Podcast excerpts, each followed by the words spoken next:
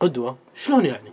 يعني الشباب الحين من يقلدون؟ من يلبسون؟ يعني من يتأثرون؟ لقد جعل الله سبحانه وتعالى النجوم أعلام هداية يهتدي بها الضالون في مجاهل البر والبحر. وهذا الاقتداء غريزة فطرية والطفل يتخذ من والديه مثلا قدوة ثم من معلمه وهكذا. لقد كان لكم في رسول الله أسوة حسنة لمن كان يرجو الله.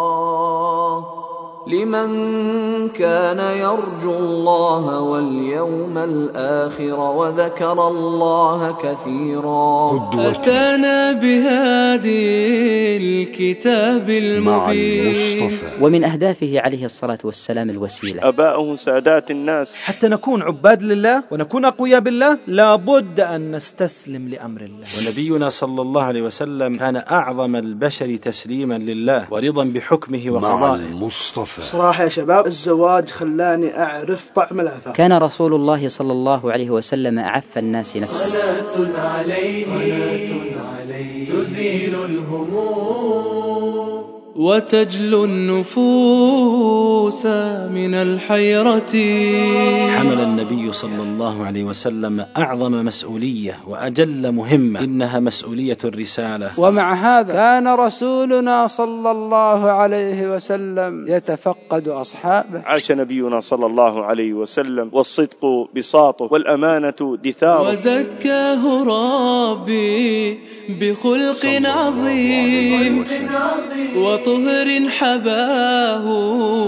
ذور القمة علمنا كيف نحب وكيف نحب. كن قدوتك النبي صلى الله عليه وسلم. فالنبي صلى الله عليه وسلم جمع أحسن الخصال جمع كل الخصال الحميدة هو المصطفى قادنا للفلاح. هو قدوة بحلمه وعفوه هو قدوة في شفقته ورحمته هو قدوة في تواضعه هو قدوة في عبادته وصف قدميه لله عز وجل. هذا هو نبينا صلى الله عليه وسلم. وقدوتنا جميعا ينبغي أن تكون محمد صلى الله عليه وسلم. هو المصطفى قادنا للفلاح. صلى الله عليه ودرب وسلم. الرشاد إلى هذا البرنامج جزء من حملة قدوتي. تفضلوا بزيارة موقع الحملة على الإنترنت www.kudwati.com q u d w a t u i يا أخي وش عنده حمد؟ كل يوم الثاني يدق علينا. أمس كنا جالسين عنده. طيب خلينا نشوف إيش عنده. يا أخي أنت ما تعرفه. كل يوم يطلع فكرة جديدة. السلام عليكم. وعليكم السلام. ورحمة الله وبركاته شكرا شباب طيبين؟ خير ونعمة. خير إن شاء الله أخوي حمد. يا شباب خير إن شاء الله. الموضوع وما فيه. إني أمس قبل أنام طرت علي فكرة وما قدرت صراحة أنام إلين أعلمكم فيها. خير إن شاء الله وش الفكرة؟ الفكرة يا شباب تعرفون مشروع الحفاظ على النعم؟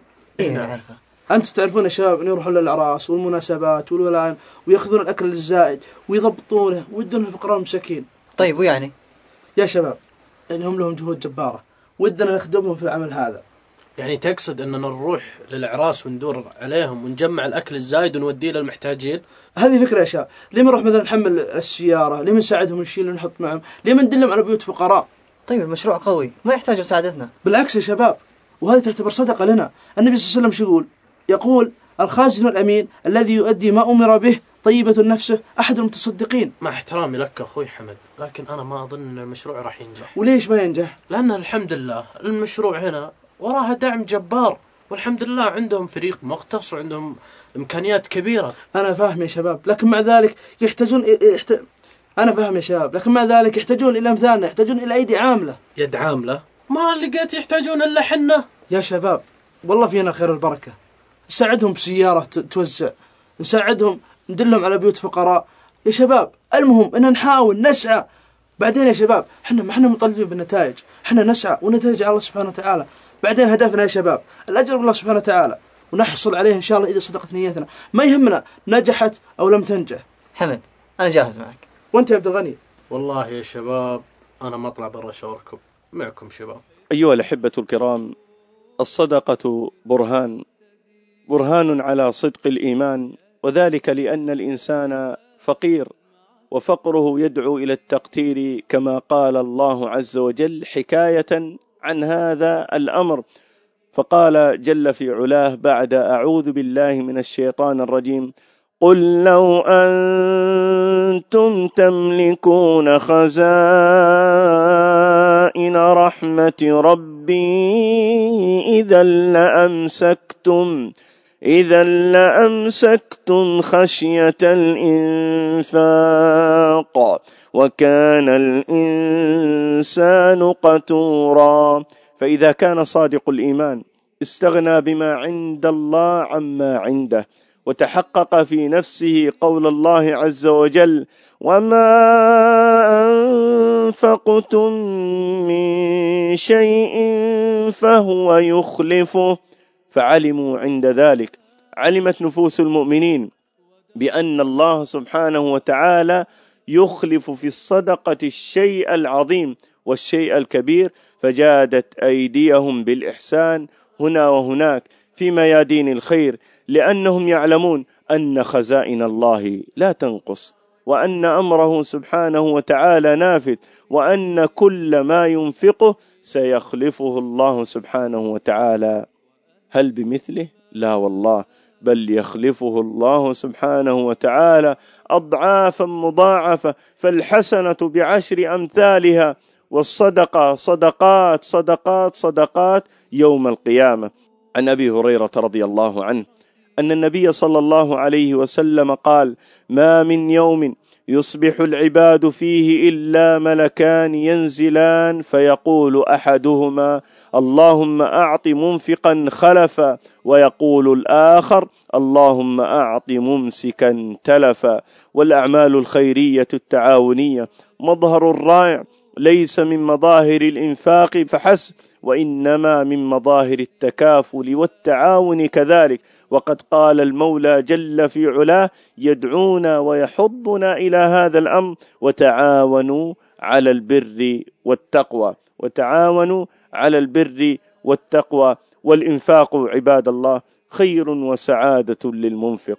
قال صلى الله عليه وسلم يا ابن آدم إنك أن تبذل الفضل خير لك وأن تمسكه شر لك ولا تلام على كفاف وابدأ بمن تعول واليد العليا خير من اليد السفلى. وزكاه ربي بخلق عظيم وطهر حباب. هل لك جهود في المشاريع الخيرية شهريا؟ بحسب فلوسي يا أخي. أن تنفق اليمين ما لا تعلمه الشمال. ما تيسر.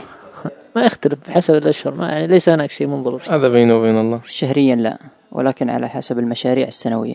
إن الطمع والجشع وحشان يجثمان في أعماق النفس الإنسانية. فمتى تمادى في إطعامهما التهمتا قلبه ثم تركتاه يلهث في الدنيا ليشبعهما. ولكنه مهما سعى فلن يبلغ ذلك لأنه كلما أطعمهما ازداد جوعهما. ولقد كان رسول الله صلى الله عليه وسلم طبيب قلوب وصدور فنصح بقتل الطمع والجشع قبل أن يفترس صاحبهما. وهل من وسيلة لذلك خير من الإنفاق؟ الإنفاق في سبيل الله. إنفاق كل ما زاد عن الحاجة. روى مسلم عن أبي سعيد الخدري رضي الله عنه قال بينما نحن في سفر مع النبي صلى الله عليه وسلم إذ جاء رجل على راحلة له فجعل يصرف بصره يمينا وشمالا. فقال رسول الله صلى الله عليه وسلم من كان معه فضل ظهر فليعد به على من لا ظهر له ومن كان له فضل من زاد فليعد به على من لا زاد له. فذكر من أصناف المال ما ذكر حتى رأينا أنه لا حق لأحد منا في فضل. وروى مسلم عن أبي أمامة رضي الله عنه قال قال رسول الله صلى الله عليه وسلم يا ابن آدم إنك إن تبذل الفضل خير لك وإن تمسكه شرا لك ولا تلام على كفاف. هذا البرنامج جزء من حملة قدوتي. تفضلوا بزيارة موقع الحملة على الإنترنت www.قدوتي.com المسلم بطبيعته محب للخير. وهذا الخير قد يتمثل بزوايا كثيرة من زوايا الحياة. قد أحيانا يقدم الخير بلسانه وأحيانا يقدم الخير بيده. وأحيانا يقدم الخير بسنانه يعني بالسيف وأحيانا يقدم الخير للإسلام بسيره وأحيانا يقدم الخير بماله. وهذا المال من أعظم القربات إلى الله سبحانه وتعالى. ولذلك الإنسان يبحث عن طرق الخير في الإنفاق فلا تجد له فيها إلا بصمة. وأنا حقيقة سمعت بعض الكلمات الجميلة التي يقول أنا قد خصصت من راتبي جزء من المال أصرفه في وجوه الخير. وهذا قد اتفق مع أحد الجمعيات الخيرية بأن تستقطع من راتبه مبلغ شهري يصرف في وجوه الخير. ما أجمل هذا؟ ما أجمل هذا الإحسان؟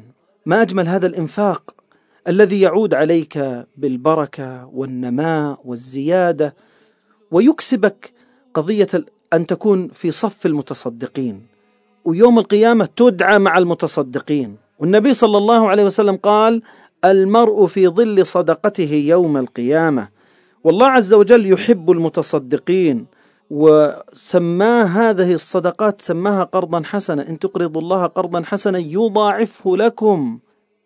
فقضية انها كم تنفق من المال للمشاريع الخيرية أو لأوجه الخير هذا سؤال يجب أن يكون له إجابة عملية في واقعك أخي الكريم. وتذكر أن الشيطان أحيانا حريص على أنه يمنعك من هذه الصدقة. يقول لك يا أخي لا تتصدق اصرفها على أولادك. أنت الآن عندك فاتورة الجوال وفاتورة الكهرباء إمتى حتسدد هذه لا خلي المال هذا لا. تصدق ولو كان بالقليل. واعلم أن الصدقة هي بركة ونور وزيادة لمالك. وهذا مجرب. والنبي صلى الله عليه وسلم قال ما نقص مال من صدقة. هذا وعد من النبي صلى الله عليه وسلم الذي لا ينطق عن الهوى. إن هو إلا وحي يوحى. ما نقص مال من صدقة؟ يعني ما نقص. الزيادة وين تكون؟ تكون في البركة. بركة المال. الله عز وجل يفتح لك أبواب الخير يفتح لك أبواب المشاريع تأتيك الأمور من حيث لا تحتسب. فأنفق. ينفق الله عليك. أمسك. يدعي عليك الملك. اللهم أعط ممسكا تلفا وأعط منفقا خلفا. أحب إلي من العالمين وأهلي ومالي مع المصطفى. عثمان الجواد. هو أمير المؤمنين عثمان بن عفان بن أبي العاص القرشي الأموي. أبو عبد الله. كان ربعة حسن الوجه رقيق البشرة عظيم اللحية بعيد ما بين المنكبين. دعاه أبو بكر وأسلم قديما. زوجه النبي صلى الله عليه وسلم ابنته رقية وماتت عنده في أيام بدر. فزوجه بعدها أختها أم كلثوم. فلذلك كان يلقب ذا النورين. وهو أول من هاجر إلى الحبشة ومعه زوجته رقية. وفي بيعة الرضوان ضرب النبي صلى الله عليه وسلم إحدى يديه على الأخرى وقال هذه عن عثمان ولقد كان رضي الله تعالى عنه. حييا كريما قال رسول الله صلى الله عليه وسلم في حقه ألا أستحي من رجل تستحي منه الملائكة؟ وكانت له مع الجود جولات وجولات. فمن ذلك تجهيزه جيش العسرة يوم كان الناس في شدة. ومنها شراؤه بئر رومة وجعل مياهها سبيلا للفقير والغني وابن السبيل ولقد قتل رضي الله تعالى عنه محصورا شهيدا في داره رضي الله تعالى عنه وأرضاه. هذا البرنامج جزء من حملة قدوتي. تفضلوا بزيارة موقع الحملة على الإنترنت www.kudwati.com q u d w a t y كنتم مع برنامج مع المصطفى. أحب إلي من العالمين وأهلي ومالي ومن مهجتي.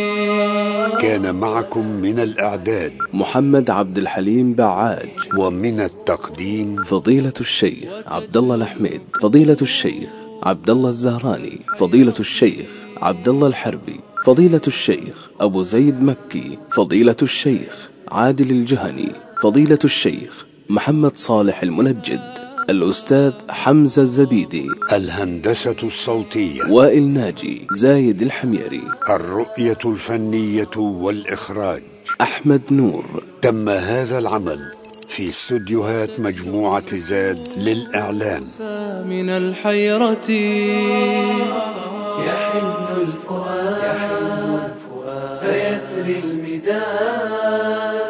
بحب إمام الورى قدوتي. بحب إمام الورى صلى الله عليه وسلم. تم تنزيل هذه المادة من موقع نداء الإسلام www.islam-call.com